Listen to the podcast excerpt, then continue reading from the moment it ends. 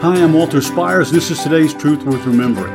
We just finished our series talking about the sins of the practices of homosexuality, and I went through many scriptures demonstrating how God spoke against that, the consequences, and yet the love and mercy afforded people who were willing to confess and repent because of Jesus Christ and what he did for us on the cross.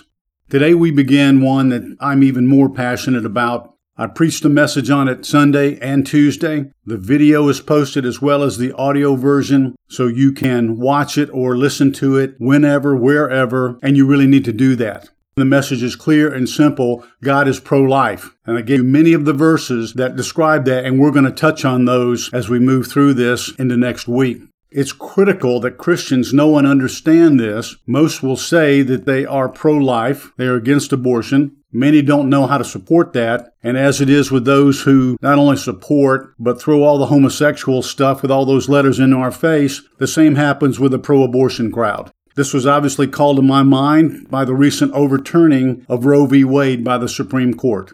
If you've looked at this at all, you know that the overturning of Roe v. Wade, that heinous decision made in 1973, had nothing to do with outlawing or preventing abortion. It simply said this, which was known by many, including some liberal scholars, that there was no constitutional basis for Roe v. Wade ever having been made law in the first place. None. Constitution doesn't speak to that. What it did do was push abortion down to the state level. So now the killing of unborn children is a state issue, at least for now. You've heard me say many times there are no political solutions for spiritual problems. Abortion is a spiritual problem in the eyes of God because it's murdering His children. God says their lives begin at conception. And I'm going to give you His words on that as we move forward. And it will all be straight from the mouth of God, right out of His Word, for Christ's sake.